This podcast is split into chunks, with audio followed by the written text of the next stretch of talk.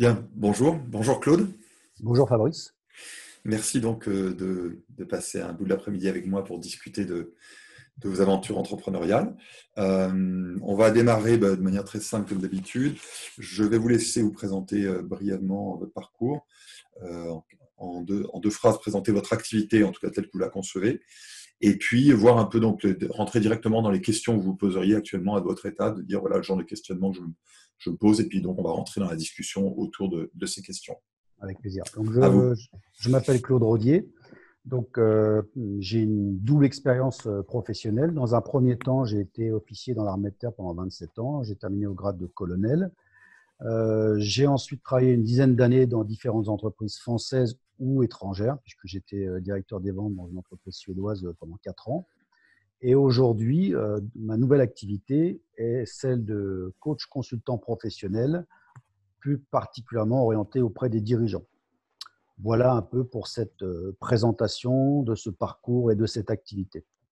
Et avant, d'entrer dans le questionnement, vous pouvez nous donner en ordre de grandeur au moins des, métriques, de savoir euh, combien de temps vous pratiquez, quel volume de pratique vous avez fait, juste pour sentir un petit peu où vous en du développement de votre activité actuelle. Alors, j'ai en fait lancé cette activité de, conseil il y a maintenant pratiquement un an. Euh, et pour vous donner un, j'ai déjà une dizaine de coachings mais qui étaient aussi pendant ma formation et actuellement j'ai deux coachings en cours. donc là, il y a de la récurrence sur ce. Il y a de la récurrence, mais la problématique, c'est que ce n'est pas au seuil de rentabilité euh, que, dont j'ai besoin par rapport aux charges de cette activité libérale. Mmh. Donc, au niveau de l'expression, vous, de votre réflexion sur les, problématiques, vous verriez, donc vous venez de mentionner la notion de rentabilité. Vous avez d'autres manières de, formuler la, problématique?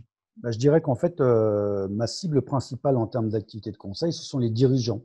Les dirigeants d'entreprise, compte tenu de mon parcours, euh, j'ai eu des fonctions dirigeantes moi-même, j'ai rencontré de nombreux dirigeants. Et donc, j'ai un peu plus d'appétence, si je veux dire, d'inclinaison à coacher et accompagner des dirigeants dans la résolution de leurs problématiques euh, professionnelles. Or, aujourd'hui, eh bien, je ne rencontre pas de dirigeants. On en reparlera sur les actions que j'ai menées, mais c'est bien ma problématique. Comment rencontrer, entre guillemets, mon marché Donc, j'ai mené un certain nombre d'actions, on pourrait y revenir, mais c'est bien aujourd'hui ma problématique puisque bah, je n'ai pas de, nouvelles, euh, de nouveaux coachings en vue. J'ai en dépit de la réalisation d'un site internet professionnel, je n'ai aucun contact et j'ai mené des actions réseau qui ont été, bien, avec la situation Covid, largement, euh, je dirais, sans effet pendant trois mois. Et donc aujourd'hui, alors que la reprise euh, bah, a débuté, alors que je sais que les dirigeants d'entreprise, et en particulier les TPE, PME, sont dans le besoin, puisqu'il y a un certain nombre hein, d'indicateurs à ce sujet, eh bien moi, je ne rencontre pas ou je n'ai pas de contact commerciaux qualifiés avec ces personnes. Mmh. Voilà. Ok. Euh, alors, euh, donc moi, je, dois dire, et quand on avait préparé la réunion, je, vous en ai déjà parlé à l'époque, mais c'est intéressant de, le dire pour tout le monde, de rappeler. Euh, je, connais à la fois un peu ce métier et pas tant que ça. Bon, mon but, de toute façon, c'est pas d'être un expert de tous les métiers avec qui je discute. Hein.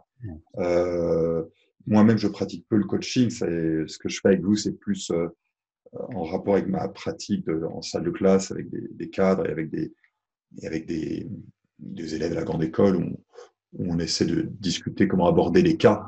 C'est plus, c'est plus de ce niveau-là. Le coaching, j'en suis conscient parce que nous avons nous-mêmes une formation en coaching et, et j'interviens dans cette formation et c'est une formation complète dans laquelle je ne suis qu'une brique, mais euh, ça demande un certain de qualités, ça demande un certain nombre de, compétences, et manifestement, vous avez été formé euh, là-dessus.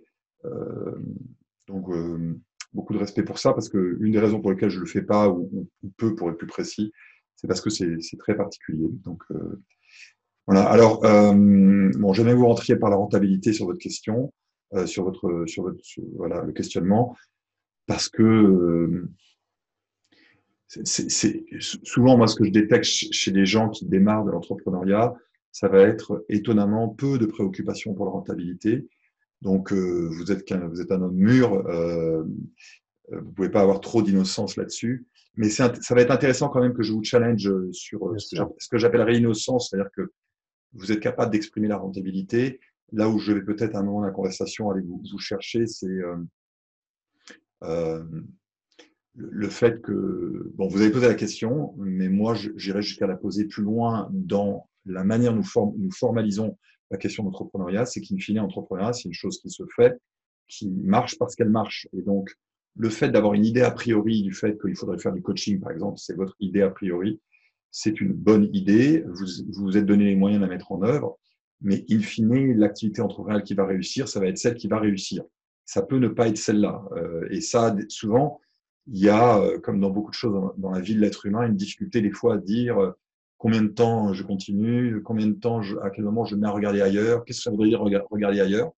Et c'est souvent ça euh, la vraie difficulté de la vie d'entrepreneur. Souvent les gens vont dire, vont penser la, la vie d'entrepreneur, c'est d'avoir des plans, de bien connaître son marché, alors que l'acte entrepreneurial va requérir plus de capacité à dire, bon ok, donc j'avais démarré ce truc-là, et puis il s'avère que il y a un truc qui est passé, je me suis mis à le faire un peu par hasard, et puis bon, en fait, ça, ça marchait. Et, donc, la vraie compétence entrepreneuriale, elle va être plus dans cette capacité d'opportunisme qu'on peut, on peut expliquer d'un point de vue analytique, hein, là j'essaie tout doucement de la décrire, qu'une autre manière de voir l'entrepreneuriat qui serait à dire j'ai fait mon marketing, j'ai mon produit, je déroule, je déroule et pourtant ça marche pas. mais ça, c'est pas besoin l'entrepreneuriat. L'entrepreneuriat, ça va être le moment souvent où, ok, bon, je ne sais pas pourquoi ça marche pas, mais par contre, vous êtes un vrai petit malin, et puis, à coup, il y a un autre truc qui marche. C'est ça où, moi, j'essaie de travailler avec les gens. Donc, on ne rentre pas obligatoirement, enfin, moi, vous avez une remarque là-dessus, mais on ne rentre pas obligatoirement là-dessus, vous allez voir. Mais en tout cas, sachez que je, je, je risque d'y revenir à ce truc-là, de, de, vous prendre sous cet angle-là. Alors, j'ai déjà réfléchi à cette, euh, je veux dire, mm. saisir d'autres opportunités. D'abord, les mm. provoquer. Puisque bon, le coaching, euh, il y a peu de personnes qui en vivent euh, à plein temps et avec des niveaux de revenus euh, auxquels on peut aspirer lorsqu'on y a mis un certain investissement. Hein. Pour ma part, j'ai déjà tenté ou je tente d'autres orientations, c'est-à-dire pas uniquement le coaching de dirigeants et pas uniquement que le coaching, parce qu'il y a aussi une porte d'entrée vers ce marché qui est le, domaine de la formation. Mm. Donc j'ai lancé des formations puisque je suis rentré dans un cabinet où je suis intervenant, euh, pour l'instant, ces formations, euh, elles n'ont pas eu lieu à cause en partie du, Covid. Et une de, une de mes pistes de réflexion, c'est aussi l'axe d'autres modules de formation, en particulier sur le thème du leadership. Je travaille avec une consultante où on essaie de monter une synergie commerciale. Donc, ce que vous évoquez, c'est-à-dire cette capacité à s'interroger euh, aussi sur d'autres opportunités à saisir, d'autres marchés, je l'ai déjà. Mmh. Euh, maintenant, je me suis donné, euh, parce que bon, la, crise du Covid a, quand même neutralisé toutes les actions de, networking que j'ai pu lancer en adhérant à des associations de dirigeants. Donc, je me suis donné environ trois mois. Et si d'ici trois mois, eh bien, je ne vois pas décoller, entre guillemets, euh, ces contacts commerciaux avec des cadres dirigeants, j'investirai donc de manière plus importante vers d'autres orientations, celle de la formation, puisque je suis dans un cabinet euh, et je peux euh, donner des actions de formation avec, euh, je dirais, les contenus de ce cabinet, etc. Donc, je suis conscient que, à un moment donné, il ne s'agit pas de continuer à taper dans le dur, alors que pour des raisons X, ça ne débouche pas, mais qu'il faut aussi trouver d'autres orientations et être un peu flexible dans ce domaine-là. Mmh. Et, moi, c'est vrai que les, en, formation entrepreneuriale, on, va, on va, en termes de formulation, on va, on va plus loin. C'est vraiment une, la totalité de non seulement de l'attitude et même du, du montage doit être conçu autour de l'idée de dire en fait ce que je fais ne sont que des expérimentations. Donc c'est bien pour vous vous ayez une limite qui, a, qui est une limite assez courte entre guillemets. Je trouve que trois mois c'est pas mal, mais en fait le, dans, dans votre contexte par exemple la, la, la, meilleure solution et vous en êtes pas loin parce que je crois comprendre de compte tenu de votre situation personnelle de, de retraiter la fonction publique que vous vous êtes un peu mis dans cette posture qui est de dire je, vais tenter ça en même temps, je dois pouvoir tenir cette exploration pendant le temps qu'il faudra, et, donc d'être toujours dans une, dans une posture physique où on est, on a un truc qui fonctionne, on essaie d'explorer autre chose, on a un truc qui fonctionne, on essaie d'explorer autre chose. C'est pas obligatoirement je tape, je tape, je tape, au bout de trois mois, j'arrête sec. Ça peut être souvent de dire je fais ça, et puis tout doucement, effectivement, ce truc-là, bon, euh, ouais, je commence à sentir que ça va pas, mais j'ai un truc qui fonctionne, mais c'est pas non plus merveilleux. Il y en a un troisième qui émerge, et effectivement, c'est plus dans cette capacité, comme dans une valse, à passer d'un appui sur l'autre que se fait la beauté du mouvement. Mais vous me semblez être, je pense que votre passé de militaire, vous êtes très très bien fort. Voilà, puis j'ai, bon, on s'appuie sur un réseau. Donc actuellement, on est en train de monter avec des collègues des actions de formation dans un domaine qui passe du coaching, mais qui peut me mettre en, relation avec, des, avec mes, entre guillemets, mes cibles commerciales. Mmh. Donc, euh, c'est de monter des, opérations, des, modules de formation ou d'accompagnement d'entrepreneurs qui puissent ensuite me mettre en relation. Et là, il peut y avoir le coaching, tout en mmh. rentrant dans différentes démarches euh, qui sont toujours orientées réseau des chefs d'entreprise. Et euh, ce n'est pas la personne que je vais rencontrer, mais c'est la personne qui connaît, qui peut éventuellement m'apporter, je dirais, un coaching. Mmh. Donc, je dirais que je ne me contente pas de, de, de, faire cette action euh, dans le dur, mais de trouver des, des opportunités, des projets d'ailleurs pour se mobiliser intellectuellement, pour se donner d'autres opportunités. Mmh. c'est vrai que tous ces réseaux, c'est comme, comme ça que ça marche. À un niveau simple, c'est effectivement comme ça. Et c'est d'ailleurs comme ça qu'on s'est connus tous les deux par le, réseau AME, Association des militaires entrepreneurs, qui, qui, est effectivement un très beau réseau de, euh, de, gens qui essaient de travailler en, en réseau euh, pour faire développer leur activité. C'est très bien. Alors, je voulais juste vous dire, on était, on était plus presque dans le théorique, mais c'est pas inintéressant pour, pour, pour, vous, pour conceptualiser votre problème, entre guillemets. Euh, vous avez eu dans, vous avez dans votre chance, vous avez une malchance, ou dans votre malchance, vous avez une chance. Vous, vous avez bien démarré cette activité par le fait de dire c'est un truc que je peux faire assez rapidement, qui a un rapport avec ce que je sais faire. Il n'y a pas beaucoup de coups d'entrée. Euh, donc voilà, donc je, vais être coach. Bon, il, y a, il, y a, un coup d'entrée, mais, mais bon, pas la même chose, pas la même chose que si vous avez dit, je vais monter un service internet avec une énorme plateforme, il me faut un million. On est en, voilà. Donc, il n'y a pas d'actif, il n'y a pas de coût fixe. Hein. Donc là, c'est le point important dans le raisonnement donc, que je voulais partager avec vous. C'est que vous êtes rentré dans un business où il y a en apparence pas de coût fixe. Euh, et, donc, euh, et c'est quelque chose de caractéristique dans les services. C'est-à-dire qu'on a souvent dans les services la config dans lesquels vous êtes, où les gens, hein, et c'est moi quelque chose que je recommande à beaucoup de mes, euh, mes étudiants qui ont tendance à souvent, je vois faire la grande plateforme Internet avec beaucoup d'investissements, beaucoup de gens à payer pour coder et eux ne savent pas coder. Et là, il y a des coûts fixes. Et donc, en fait, ils passent un an, un an et demi de leur vie à attendre. Là, de vous, dans votre cas, euh, vous, avez, vous êtes allé directement sur une classe d'activité où il n'y a pas de gros coûts fixes. Par contre, et c'était une chose que je voulais évoquer avec vous, donc ça, c'est la bonne nouvelle. Vous avez, choisi l'angle, le, un peu comme dans l'huître, vous avez choisi l'angle qui est le bon. Par contre, le problème, il faut le savoir, c'est que c'est souvent associé, ce genre d'activité est souvent associé au fait que vous allez avoir des problèmes de scalabilité. Donc, je, vous donne ce concept pour que vous le sentiez. Bon, tout le monde peut comprendre la scalabilité, c'est ce que je peux faire croître la chose. Le problème, c'est que souvent, quand je veux faire croître une activité, je peux la faire croître, attention, à condition que je ne réalise pas que dans ma recette de base, il y avait des choses que ben, c'est un ingrédient qui était là, j'avais pas trop fait attention, il me coûtait pas trop cher au début, et en fait, dès que je vais en faire 10, 1000, 100, alors là, ça m'explose la figure, euh, le coût est beaucoup trop élevé. Mais j'avais pas trop réfléchi au début. Laissez-moi vous expliquer à quoi je fais allusion.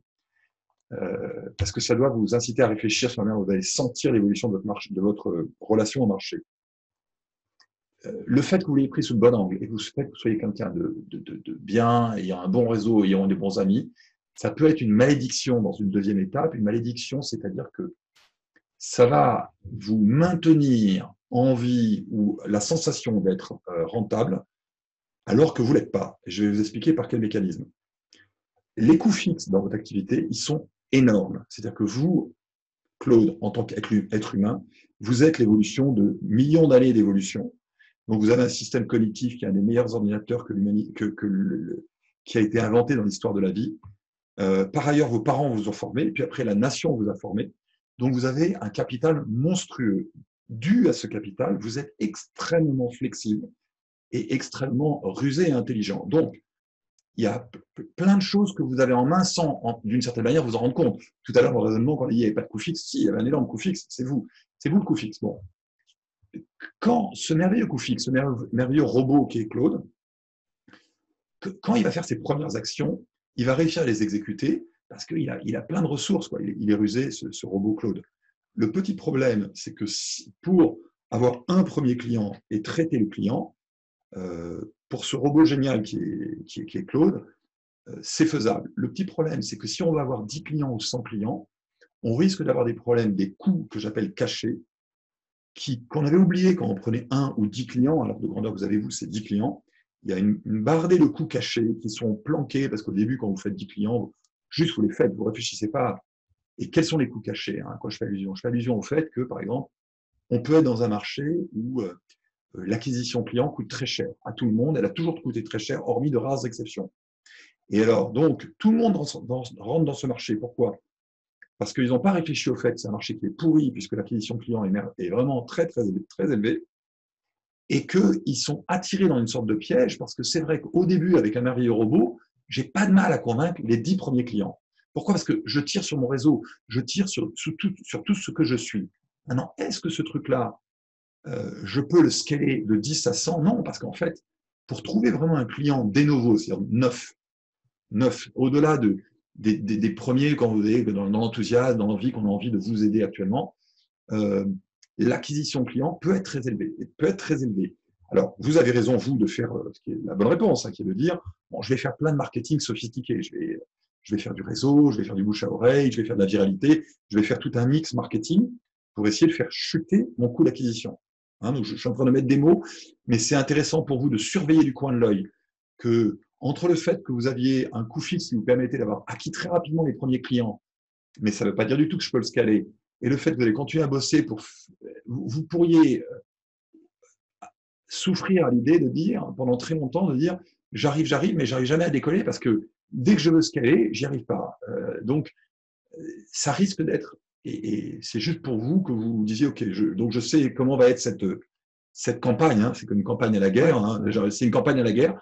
Je, en fait, si je le décris sous forme de courbe, souvent, hein, je, vais vous le faire comme ça, vous voyez, c'est que quand je suis dans un truc où il y a une usine avec un coût fixe, les entrepreneurs, le problème qu'ils ont, c'est de dire tant que j'ai pas fait un certain volume, j'ai pas de rentabilité parce qu'il faut que j'ai le volume pour la rentabilité. Donc la courbe est plate, plate, plate, mais ça décolle au-delà d'un certain volume. Vous, vous êtes dans le problème inverse. C'est-à-dire qu'au début, ça a été la fête tout de suite parce que vous avez pu avoir deux, trois premières personnes. En plus, vous étiez à l'école, en plus, c'était des trucs. Mais en fait, vous retrouvez à une rentabilité décroissante. C'est-à-dire qu'en fait, chaque client marginal commence à nous coûter entre guillemets plus de temps en termes d'argent. Euh, pas, d'argent de temps, en l'occurrence, de temps pur, hein, c'est le temps de prospection, mais c'est de l'argent. Hein. Si vous passez 90% de votre année à prospecter et seulement 10% à, facturer, ça, peut être un problème d'équilibre. Donc, vous risquez d'avoir une courbe à rendement décroissant. Et tout le mystère de votre vie dans les 12 mois qui viennent, moi j'espère que vous allez l'essayer peut-être un peu plus même que les 3 mois que vous êtes donnés, ça va être de savoir si vous réussissez à franchir la, zone où vous trouvez une mécanique où il y a un vrai coût d'acquisition avec une forme de scalabilité, plutôt que de, tirer en permanence, euh, mois après mois, de dire, mais en fait, non, non, j'ai réussi à avancer, mais c'est toujours pas rentable. Et, pour cause, parce qu'en fait, euh, plus vous avancez dans la volumétrie, plus les clients vous coûtent cher. Plus vont les clients vous coûter cher. Parce que plus ils sont loin de vous. Sauf justement si vous réussissez à mettre en place une mécanique de réseau et bouche à oreille qui explose ce, rocher. Euh, donc, euh, donc, moi, je suis, euh, je suis plutôt optimiste. Je trouve bien que vous soyez rentré par là. Mais par contre, moi, je vois plein de gens qui rentrent dans ces activités de service où ils n'arrivent jamais à dépasser, certains ne dépassent pas le seuil d'un seuil de rentabilité modeste et médiocre à très, très bas volume. D'autres n'arrivent pas à en faire une activité, ce qui serait l'étape d'après, de faire une activité au moins individuelle correcte. Et puis après, il y en a certains qui ont monté une boîte pour en faire autre chose, pour avoir une grosse boîte. Et là, ils n'arrivent jamais à dépasser le fait d'être tout seul, parce qu'en fait, bon, ils arrivent tout seuls, mais c'est parce que c'est le robot, le robot Claude qui est, qui est très fort, qui arrive à peu près à s'alimenter, mais il serait bien incapable, dans le fond, de trouver la scalabilité pour alimenter une équipe de quatre personnes. Et donc, vous voyez que à chaque étape, c'est de nouveau une guerre qui devient de plus en plus difficile. Donc, les, business de service ont ce profil-là. Okay ce qui n'est pas un drame. Comme vous m'avez l'air d'être dans un profil ou plutôt être parti sur une activité individuelle, vous n'avez peut-être pas monté ça pour faire le, Facebook du leadership c'est pas un drame. C'est pas voilà. Si vous réussissez à franchir le seuil, qui fonctionne pour vous, tout, le monde sera content. Euh, donc euh, voilà, petite astuce si vous êtes intéressé, en tout cas intellectuellement à ce raisonnement-là, c'est que en supposant que vous vouliez avancer là-dessus, une des solutions en général, c'est comme dans beaucoup de batailles, euh, pour ne pas avoir de problème, c'est de pas mener, de pas mener la bataille, c'est de pas rentrer, voilà, pas rentrer sur le champ de bataille. C'est-à-dire que en fait, à un moment, en fait, il faut quitter les gens de business. C'est-à-dire que, donner un exemple typique, des gens qui rentrent dans le conseil, et puis qui à un moment vont basculer sur je fais l'import-export, mais dans la même activité. Donc, je vais vous donner un exemple. Là, ça ne se prêterait pas beaucoup à la vôtre, hein, mais je vous donne des, des idées sur des, des, schémas, comment les gens font bouger et morpher leur, euh, leur business model. Euh, par exemple, un gamin dit euh, Moi, je voudrais nettoyer l'océan, je voudrais rendre l'océan propre. Bon, il pourrait être tenté de dire je vais faire la start-up de folie en, en faisant une levée de fonds pour faire un, une machine qui nettoie l'océan avec de l'osmose, etc. Bon, c'est n'importe quoi. C'est n'importe quoi. Euh, moi, ce que je dis, je dis, écoute, euh, tu penses que le problème de la pollution, c'est un problème, tu as un peu étudié le truc, fais quelque chose que tu peux vendre. Et ce que tu peux vendre tout de suite en utilisant le robot merveilleux que tu es, c'est de vendre du conseil. Donc, va voir des clients industriels, dis-leur, vous avez des problèmes dans vos effluents, je vais vous faire des missions de conseil, ça rapporte beaucoup moins bien, ça n'a pas de scalabilité, mais au moins, je peux déjà être dans l'action, comme vous l'êtes vous dans votre business. Je suis déjà dans l'action. Mais c'est vrai que conseiller les boîtes sur leurs effluents industriels, il y a juste un consultant. Quand vous avez une boîte de 2-3 personnes, c'est voilà, ça va vous prendre d'avoir 5, 5 habitants pour une boîte de 2-3 personnes. Vous tirez la langue, euh, vous êtes épuisé, vous n'avez toujours pas une très grosse boîte et vous n'avez toujours pas nettoyé les océans. Et donc, en fait, là, par exemple, dans cette petite historiette que je vous raconte, euh, une bascule, ça consiste à un moment, euh, ce que votre, votre client nominal, depuis des années, vous lui faites des conseils en disant, ils sont dans l'agroalimentaire, vos clients, et vous leur dites, vous savez, vous devriez, vous devez installer telle, telle machine pour que vos effluences ne polluent moins, pour que les activistes ne se plaignent plus parce que vous êtes un pollueur. Et, en fait, le gars a un problème avec sa machine. C'est-à-dire qu'en fait, son fournisseur l'a planté. Et à l'année 8, vous vous retrouvez en relation avec votre fournisseur, qui était pour l'instant juste, vous étiez un consultant. Hein. Vous lui dites, écoute, je sais, je sais que le mec t'a planté l'année dernière. Là, le prochain, tu devrais vraiment le prendre. C'est ma, ma recommandation de consultant. Mais sache que si tu veux, je suis prêt à prendre le risque avec toi. Je veux bien être ton importateur. Et là, on a une transmutation du business. Hmm. Parce que ça fait huit ans que je suis dans le business, ça fait huit ans que je parle à tout le monde, ça fait huit ans que je vais aux conférences, et j'ai un gars qui me fait confiance, et je lui dis, moi, je vais, je, tu me factures plus 200 000 euros pour un rapport, on va, je vais acheter 15 millions de matériel industriel, et je m'engage à ce qu'il soit installé. Et, donc, maintenant, je suis en import-export. Et vous remettez huit ans de plus à cette histoire, et huit ans après, il va faire la bascule vers ce qui est en fait la fin de l'histoire. C'est-à-dire que il va, euh, le client va vous dire un moment, mais en fait, les machines que tu m'importes, là, elles sont bien, mais elles ne sont pas aux normes, les normes européennes sont vachement plus dures, c'est les machines japonaises, les normes européennes sont dures, on y arrive. C'est sympa, tes, tu, machines que tu m'importes, mais ça ne le fait pas. Euh, et vous allez lui dire, bah oui, oui, je suis d'accord, c'est vrai, c'est vrai, notre, fournisseur ne le, fait, ne le fait pas. Mais mon chef ingénieur euh, m'en parle depuis un an ou deux, et il dit que nous, on pourrait probablement faire des machines adaptées à ce besoin européen. Mais bon, toi, cher client, si tu me dis que tu es intéressé, que tu me donnes la première commande, on te les fait. Et à l'année, vous voyez, 8 plus 8, à l'année 16 de cette aventure, il est passé de conseil à import-export et d'import-export à fabrication de machines spéciales. Donc c'est intéressant pour vous, et je ne sais pas de combien va être votre trajectoire totale, mais de voir comment les, choses morphent comme ça. Et là, l'avantage dans ce jeu-là que je viens de faire, c'est que vous êtes rentré sur un système où il n'y avait pas de coût fixe, ou en tout cas le coût fixe, il était planqué en vous. Par contre, il n'y avait pas de scalabilité.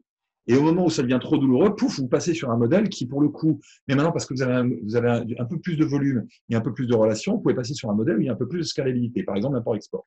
Par exemple, vous, dans votre cas, ce qui serait l'équivalent de l'import-export, vous, vous y avez déjà pensé, euh, c'est la formation. Parce que c'est vrai que la formation est un modèle à scalabilité. Il y a une forme de scalabilité dans la formation. Donc, de dire, euh, je touche des cadres euh, en coaching, mais j'essaie à un moment de, de, temps en temps de transformer en des contrats de formation avec un peu plus de volume, etc. Je peux avoir la boîte qui évolue et qui, qui morphe tout doucement vers un modèle où il y a plus de scalabilité. Pour le coup, euh, si je fais 10 euh, contrats dans l'année, 10 contrats l'année de formation avec pas mal de monde, ça me nourrit pour l'année. Alors que ce n'était pas le cas en 10 coaching. Absolument. Donc, C'est une action que j'ai entreprise en, pour parler de, de, cette orientation, puisque là, je suis en train de monter un projet avec deux, de collègues de formation en gestion de crise. C'est exactement ça. C'est arriver vers un modèle où là, il y a du volume possible, puisque là, le marché, euh, on, a, on est en mesure de l'atteindre compte tenu de nos, réseaux euh, en synergie. Et derrière, il peut y avoir des coachings. Mais c'est mmh. bien de l'idée de ne pas continuer à s'escrimer si le coaching, en dépit des actions qui continuent, ne donne pas beaucoup de volume, vers d'autres orientations qui ultérieurement peuvent en donner. Donc, c'est mmh. pas continuer à taper inutilement dans le dur, indépendamment du fait que sur un plan de satisfaction personnelle, c'est pas très sympathique. Euh, mmh. Quand c'est toujours dans le dur euh, et qu'on pense avoir fait des choses, je pense qu'il faut aussi, à titre euh, personnel, trouver d'autres orientations qui vont vous apporter du contact, de l'activité et puis peut-être des opportunités nouvelles. Mmh Il faut s'adapter et quitte à explorer de nouvelles voies, comme vous l'avez mmh. illustré avec cet exemple. Euh, pour l'instant, dans votre positionnement, vous êtes plutôt en leadership euh, générique, c'est comme ça que vous êtes positionné, en tout cas sur la partie coaching. Hein. Oui, oui. leadership, je dirais problématique des dirigeants. Aujourd'hui, je, je, je, deux cadres, je coach deux cadres dirigeants qui sont sur des problématiques de stratégie de carrière. Mmh moins, moins leadership que de stratégie de carrière en l'occurrence. D'accord. Et là, on va, on, va passer sur un truc que j'essaie d'éviter en général, mais je trouve que ça le fait pour, dans votre cas, c'est de discuter de l'idée. Moi, je ne suis pas très fan de l'idée au sens de ce que j'appelle l'idée, c'est ce je trouve que c'est important, c'est ce qu'on fait. Et donc, souvent, les gens vont pouvoir dire, ah, l'idée est bonne, pas mauvaise, est-ce que tu l'idée Souvent, c'est qu'est-ce que je peux faire moi? Et ça, c'est vraiment le, le secret et c'est vraiment la vraie sauce de l'entrepreneur. C'est qu'est-ce que je peux faire moi avec ce que j'ai? Et donc, les experts qui vous disent telle, telle idée, je m'en méfie en général. Y compris je m'interdis littéralement quand j'ai beaucoup d'élèves qui me disent Ah, professeur, on a eu telle idée, dites-nous ce que vous en pensez. Je leur dis Les mecs, attendez, là, c'est vraiment pas à moi de vous le dire, c'est au client de vous le dire. C'est au client de vous dire si l'idée est bonne. OK? Bon, néanmoins, il s'avère que comme je suis dans un, euh, dans un métier qui est pas loin et que j'ai une expérience moi-même militaire, je suis euh, assez attiré à discuter un tout petit peu de votre positionnement et de vous faire des, euh, une micro-séance de, brainstorm au regard de, beaucoup de choses que j'ai entendues ces derniers temps et sur lesquelles moi-même je me suis euh, euh, exprimé. Je, serais curieux de savoir comment vous pourriez capturer ce marché, parce que moi je sens qu'il y a un marché. C'est que là, avec la crise du Covid, c'est vrai que beaucoup d'organisations découvrent, euh, semblent découvrir, on est un peu étonné, hein, semblent découvrir qu'est-ce que ça veut dire que, bah oui, des fois, les choses, tout a été conçu pour ronronner, et puis, bah non, mais ça ronronne plus, quoi. C'est que ça part dans tous les sens. Et, là, être capable de gérer d'avoir un double réflexe. Et, je, vous incite à réfléchir à comment vous, pouvez formuler une offre là-dessus. Et moi-même, dans mes écrits, dans ce que j'ai comme vidéo, je pourrais vous pointer sur des éléments. Comment vous pouvez formuler une offre vis-à-vis en disant bah, écoutez, vous aviez appris à manager, le bet management, ok, tout le monde sait faire, entre guillemets. Je vends du Coca-Cola, ben, j'ai plus 10% à faire chaque année en volumétrie, en dépenses médias, truc, tout ça est gentil. Mais en fait, euh, comment faire quand ça bouge tellement qu'il va falloir à la fois énormément improviser et énormément processer? C'est-à-dire qu'il y a une part de très grosse, dans nos crises, il y a une part de très grosse improvisation. C'est-à-dire qu'en fait, on ne sait pas, en fait, on ne sait pas du tout, est-ce que la maladie est vraiment dangereuse, est-ce que telle mesure va, marcher ou pas. Donc, on est en, face qu'on appelle incertitude. Donc, le fait d'improviser, d'être capable d'improviser et en même temps, puisqu'on est quand même dans des boîtes qui sont assez grosses, vous êtes coach, vous êtes, vous êtes euh, formateur, vous allez donc à des gens qui ont des vraies boîtes qui tournent. Et en même temps, il faut continuer à exécuter et donc être capable de faire des choses euh, comme une mécanique, donc, être capable de être plus mécanique que d'habitude, parce que d'habitude c'était fastoche, c'était noyé dans la masse, on n'avait pas l'habitude, on n'y réfléchissait plus. Là, il va falloir prendre tout de suite des mesures. Je, vais parler concrètement, je vais vous dire à quoi je pense. Euh, il y a, des, rapports là, qui vont sortir au kilomètre sur la manière dont les gouvernements ont géré la crise. On ne va pas rentrer dans le débat, c'est des débats compliqués, évidemment. Euh, mais c'est vrai que moi, j'ai des fois un regret de me dire, y a-t-il la possibilité que dans nos systèmes administratifs, nos systèmes gouvernementaux, donc c'est pas notre business, on n'est on travaille pas avec ces gens-là, vous allez travailler probablement avec des clients privés, mais y a-t-il une possibilité que, euh, à la fois, quand il faut être processé, ils n'ont pas processé, c'est quand quand il faut mettre en place un train logistique pour faire venir des masques, il faut le faire. Quoi. Il y a vraiment des trucs à faire. Quoi. Il faut vraiment envoyer. donc, c'est cadencé. votre ami est, Excel. Et je dois vraiment avoir le nez sur Excel, sur la capacité à, processer un truc parce qu'il faut du volume, il faut que ce soit robuste. Et, en même temps, il y a énormément d'aléas. Donc, je dois être capable d'avoir un, management qui est très proche du leadership le plus, moderne, qui est de dire, et en même temps, je n'ai pas les réponses. Et si je peux me permettre, Claude, je trouve que l'époque en a énormément besoin et je pense, sans, vous flatter, que vous êtes très bien équipé pour ça, parce que par ma culture militaire, et je suis très modeste par rapport à vous, qui avez été officier des armes pendant beaucoup plus longtemps que moi, vous avez cette double capacité, je le sais. Et être capable d'apporter ça aussi, ça leur ferait vraiment du bien, je peux vous le dire. Et eux n'ont même pas même pas le modèle mental, parce qu'ils ont, ils ont un monomodèle, et dès que ça part, ils essaient de dire est-ce qu'on reste dans ce monomodèle, ou alors on devient que Excel, ou on devient que improvisation. Et la vérité, c'est il faut réussir à faire les deux. Et les militaires savent faire les deux. Et vous avez parlé de, vous avez parlé de l'AME, donc je les connais bien et je connais bien l'offre de Marc et, des personnes qui sont avec lui sur la résilience. La problématique, c'est de convaincre une entreprise qui est habituée à travailler dans des modèles culturels qu'un autre modèle culturel adapté à ces problématiques fonctionne bien. Mmh. le management dans l'incertitude auquel sont contribués, sont confrontés les militaires en permanence, puisqu'on essaie de savoir ce qui se passe de l'autre côté de la colline sans le savoir, sans y avoir accès, c'est ça. Mmh. Et moi, bah, je prends l'exemple, un mois et demi avant la reprise, j'ai proposé à mon cabinet de formation un, module de formation sur justement préparer votre reprise en s'inspirant des modèles militaires de gestion de reprise. Et donc, avec une méthode systémique d'analyse, ben, c'est trop acculturel par rapport à nos entreprises. Peut-être mmh. aussi que c'est un travers de l'entreprise française de rester dans des modèles bien figés. pourquoi est-ce que je vais aller chercher un modèle, entre guillemets, guerrier ou militaire, alors que euh, bah, je fonctionne comme d'habitude avec mes modèles, euh, SWOT, etc., mes analyses stratégiques euh, BCG, ce genre mmh. d'outils très utiles. Mais pour la gestion de crise, peut-être qu'il faut sortir des canevas. Et une fois de plus, c'est mmh. comment convaincre. Mmh. Donc, on a monté des modules, mais je n'ai pas réussi à convaincre. En tout cas, je n'ai pas touché le marché. Non, je, je, comprends que vous avez ce problème-là parce que moi-même, en salle de classe, quand j'enseigne le leadership, et en particulier à des cadres, hein, pour les, je suis toujours étonné du fait que j'ai l'espace pour passer une demi-heure à expliquer aux gens. Euh, c'est, pour moi, c'est, presque un plaisir, c'est presque une, une scénette de leur dire Mais vous croyez vraiment que les militaires ne sont pas le meilleur modèle de leadership au monde? Et la plupart des gens pensent que les militaires ne. Oh non, les militaires. Et je leur dis Mais vous n'avez pas idée, quoi. Vous n'avez pas idée. C'est vraiment. Pour peu que c'était des vrais militaires, or il s'avère que la France fait partie d'un des rares pays dans le monde qui est, souvent, qui est souvent en opération, pour être poli, qui est souvent en opération. Donc, beaucoup de nos militaires ne sont pas des militaires d'opérette.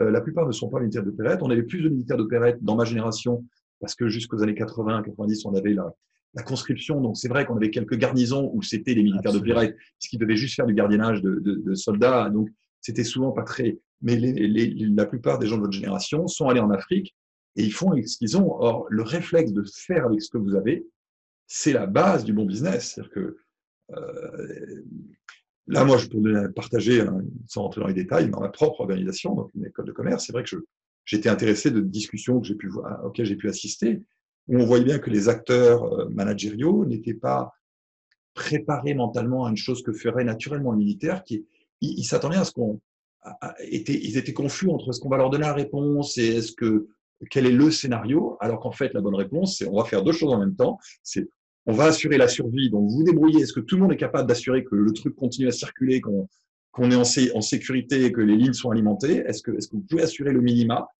Et par ailleurs, on va commencer à assurer en même temps la, prévision de dans deux heures, dans deux jours, dans deux semaines et dans deux mois. En même temps que tout le monde doit donner une réponse immédiate. Est-ce que vous êtes capable de faire tourner votre, bousin? Et, d'être capable de faire ces deux choses-là, que moi j'utilise beaucoup ce concept, j'appelle ça de l'ambidextrie. Souvent, les problèmes un des problèmes dans les modèles managériaux, c'est que les gens ont un monomodèle. Ils disent, c'est soit ça, soit ça. C'est soit je planifie, soit je bricole. Non, la réalité, c'est que tu fais les deux. Et euh, soit euh, j'ai les réponses, soit j'improvise. Ben, tu fais les deux. C'est-à-dire, tu improvises parce qu'il ne s'agirait pas que la balle tombe par terre. Et en même temps, va essayer de trouver des réponses, mais déjà, dis-moi que tu es capable de faire tenir le système. Et je, ne peux, et j'espère que notre conversation dans sa part publique peut essayer de, d'évangéliser. Je ne peux qu'appeler tous les PDG, tous les PDG de France, de dire prenez un mec qui a été officier des armes pendant, pendant ces semaines avec vous, comment euh, travailler avec votre équipe de management en disant c'est quoi le minima, comment on fait pour faire tourner la boîte, et comment on fait pour planifier l'étape d'après, et planifier comme un planificateur taylorien, et planifier comme un, comme un Viet Cong, c'est-à-dire de manière totalement émergente, en disant tout est possible, et, de faire l'ensemble de ce spectre-là, un bon officier des armes, je, vous le confirme en public, c'est effectivement la, personne la mieux formée. Donc, c'est votre instinct. C'est Donc, c'est votre instinct, vous l'avez exploré. Euh, donc, je vois bien que vous heurtez à ce mur de la compréhension de la part du marché de votre produit. Euh, c'est pour ça que je vous dis, quand vous m'avez dit j'arrête trois mois et à un moment j'ai fait allusion à 12 mois, il est possible sur ce genre de marché que ça puisse prendre des années. Il est possible que ça décolle à un moment pour une raison quelconque, genre il y a un film à la con qui sort et le lendemain, après le film, vous n'avez plus de difficulté à expliquer au mec pourquoi, dans le fond, ils vont sortir un film, on va avoir un héros qui est en fait un ancien militaire qui aide un, grand mec de la Silicon Valley, et le lendemain matin, vous n'avez plus aucun problème avant de vos missions. C'est aussi ça l'entrepreneuriat. Donc la notion d'être en embuscade, si je peux me permettre, sans vouloir abuser les métaphores, mais la, notion d'être en embuscade dans votre marché pendant le temps qu'il faudra, en disant dans le fond le but c'est de tenir, c'est pas obligatoirement de, de tenir éternellement ni de lâcher au bout de trois mois, c'est de tenir et, et me dire j'espère pouvoir faire ça, mais peut-être ça va aller dans 6, 12, En attendant, j'essaie, c'est la bonne et je vois bien que vous, vous y êtes. Hein. Il y a pas, je ne vous apprends pas énormément de choses, mais peut-être ça vous rassure de savoir que dans le fond, il n'y a pas de formule merveilleuse euh, qu'on n'aurait pas. Il n'y a pas de formule magique, il n'y a pas de formule Einstein, mais d'essayer de trouver des, axes qui correspondent bien à la réalité d'aujourd'hui pour les entreprises, en particulier le management dans l'incertitude, parce que c'est bien ça. Hein. Quelle, va être la situation dans, six mois, dans un an pour nos entreprises? Euh, On voit bien qu'il y a des secteurs qui sont plus ou moins impactés, il y en a qui arrivent à, créer de nouveaux produits, etc. Bah, ça peut être une. Parce que moi, je suis actuellement en pleine réflexion sur euh, est-ce que je fais un module leadership? Bon, tapez sur euh, un moteur de recherche, vous avez des, vous savez bien, des dizaines de modèles, de modules de formation.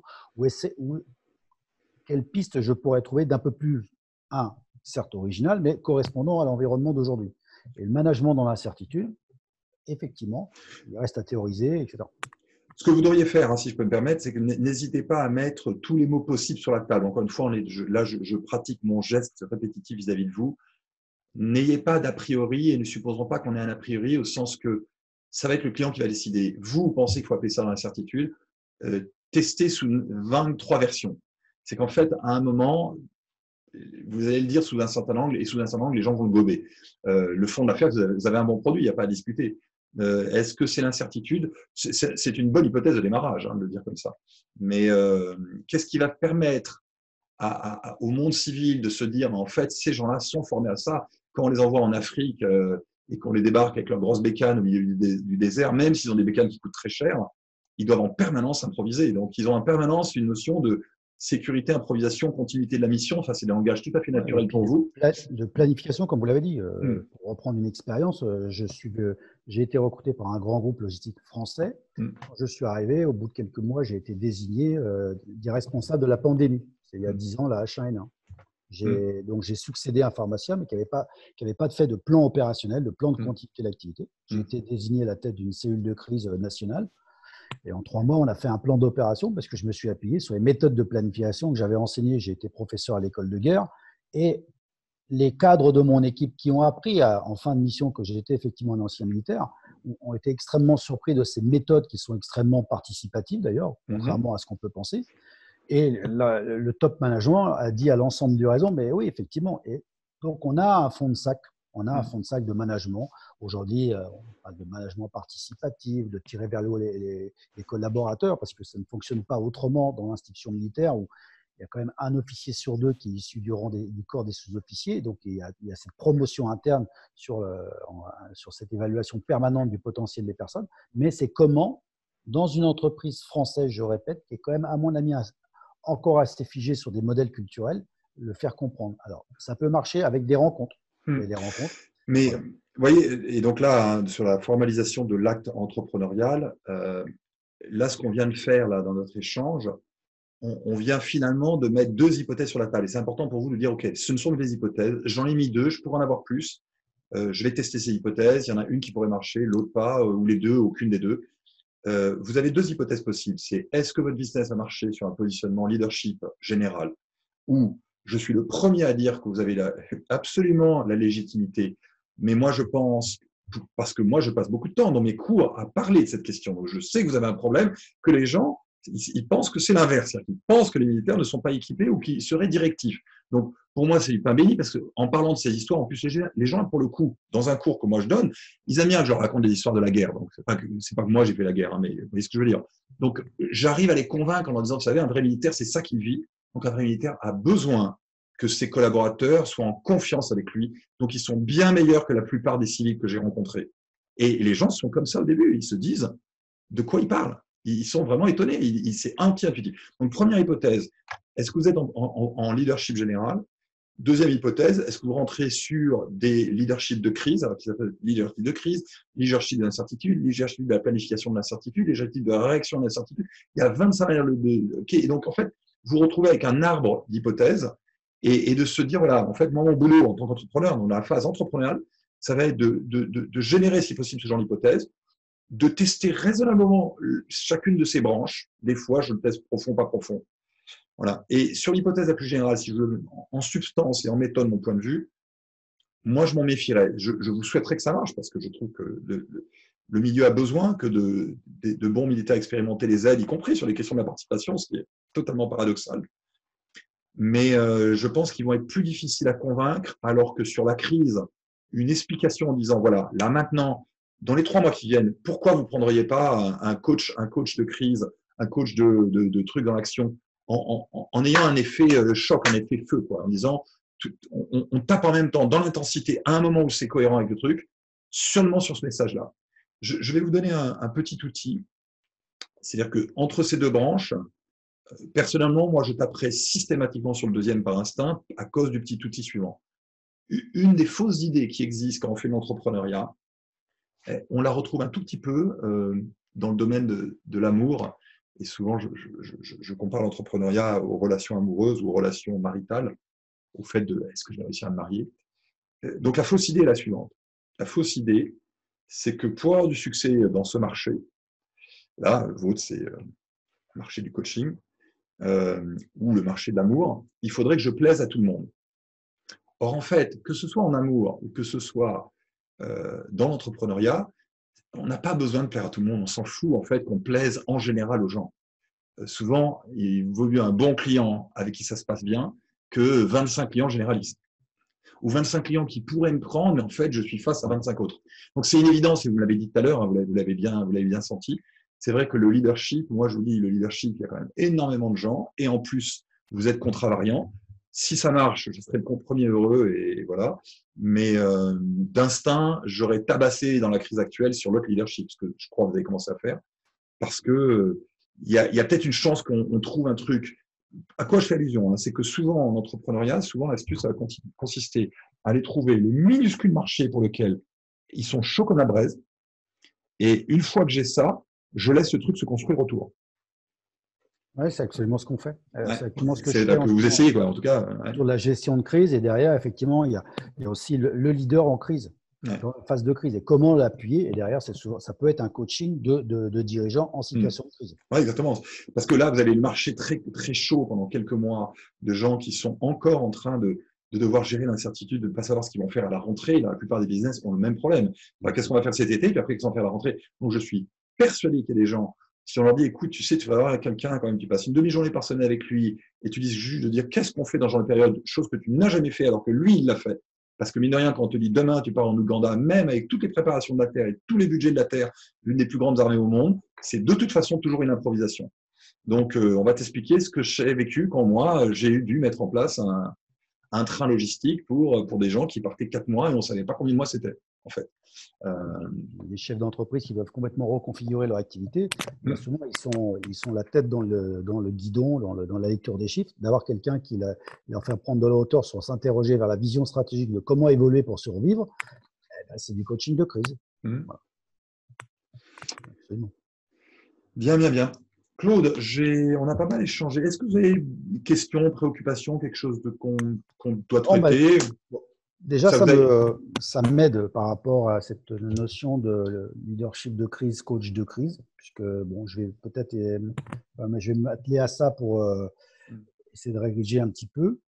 Euh, et c'est en cohérence à ce que je fais aujourd'hui, donc ça me conforte dans, dans le fait qu'il ne faut pas taper dans le dur, il faut trouver mmh. d'autres orientations, il faut être flexible et agile, et ça peut revenir sur le business initial avec euh, un effet de développement. Mmh. Donc ça correspond à globalement ce que je sentais de manière un peu, et là on est bien dans le coaching, c'est-à-dire c'est mmh. complètement endogène, c'est des choses que je perçois, que j'analyse, mmh. que je mène aujourd'hui et qui correspondent effectivement, euh, en ayant parlé, à une réalité au terme de mmh. réflexion. Donc moi, ça, ouais, ça correspond bien, ça concrétise un peu mes réflexions bah, d'aujourd'hui. Et, la difficulté que vous auriez pu rencontrer, ou peut-être que quelqu'un rencontrerait en nous écoutant, euh, que quelqu'un qui nous écoute rencontre, c'est euh, que à la fois vous, vous, partez de la bonne manière, mais en même temps vous êtes plein de, de culpabilité, de dire mais enfin euh, je ne peux pas partir sans avoir un plan parfaitement verrouillé, ou partir sans être sûr de mon marché, ou partir sans argent. Et en fait, c'est pas vrai. donc, je, confirme pour tout le monde. Euh, dire j'ai un premier truc, je, fais une première pression, ça marche pas. En même temps, je commence à mettre une deuxième pression, ça marche pas, et je commence à mettre une troisième pression. C'est légitime pour un très bon entrepreneur. Le très bon entrepreneur, c'est pas quelqu'un qui a un plan merveilleux, qui est super sexy, il sait dès maintenant qu'en l'an 8, il aura un milliard. Ça, c'est des bêtises. Le très bon entrepreneur, c'est aussi énormément de tactique sur la fête. C'est comme une danse, c'est comme un, premier rendez-vous amoureux, de sentir dans quel sens la conversation va partir, et vous dites, tiens, la personne était très intellectuelle, ça part pas intellectuel, ça part d'écono, ben, peut-être qu'il faut avoir l'opportunisme de dire, bah, tiens, cette, relation au marché, va être d'écono. Et, c'est ça qui, nous fait kiffer. Et, de ne pas avoir de culpabilité dans l'entrepreneuriat euh, si on est comme ça. Hein, parce que beaucoup de gens le font assez naturellement et vous, vous le faisiez naturellement. Là, je parle juste sur la partie technique de, de, l'entrepreneuriat qui est. Euh, et de, de, voilà, de se dire, en fait, je, je, fais la bonne chose. Et oui, bien sûr, un monde idéal, je saurais que mon produit est merveilleux ou j'aurais plein d'argent pour le pousser. La réalité, euh, c'est ce boulot assez tactique de terrain. Il y a pas, il y a pas, il me manque pas un truc, mais il manque pas un truc. Je suis pas égaré dans la forêt. Euh, tout le monde fait ça et, surtout les bons. Mais je confirme le volet psychologique et d'où l'intérêt de l'accompagnement puisque mmh. c'était quand même une séance d'accompagnement. Bon, écoutez, Bien, écoutez, Claude, si ça vous a aidé, je suis heureux. Merci beaucoup. Et puis peut-être à une prochaine fois en ligne ou dans le monde physique à l'AME. Bonjour aux amis de l'AME. Merci Fabrice. À bientôt.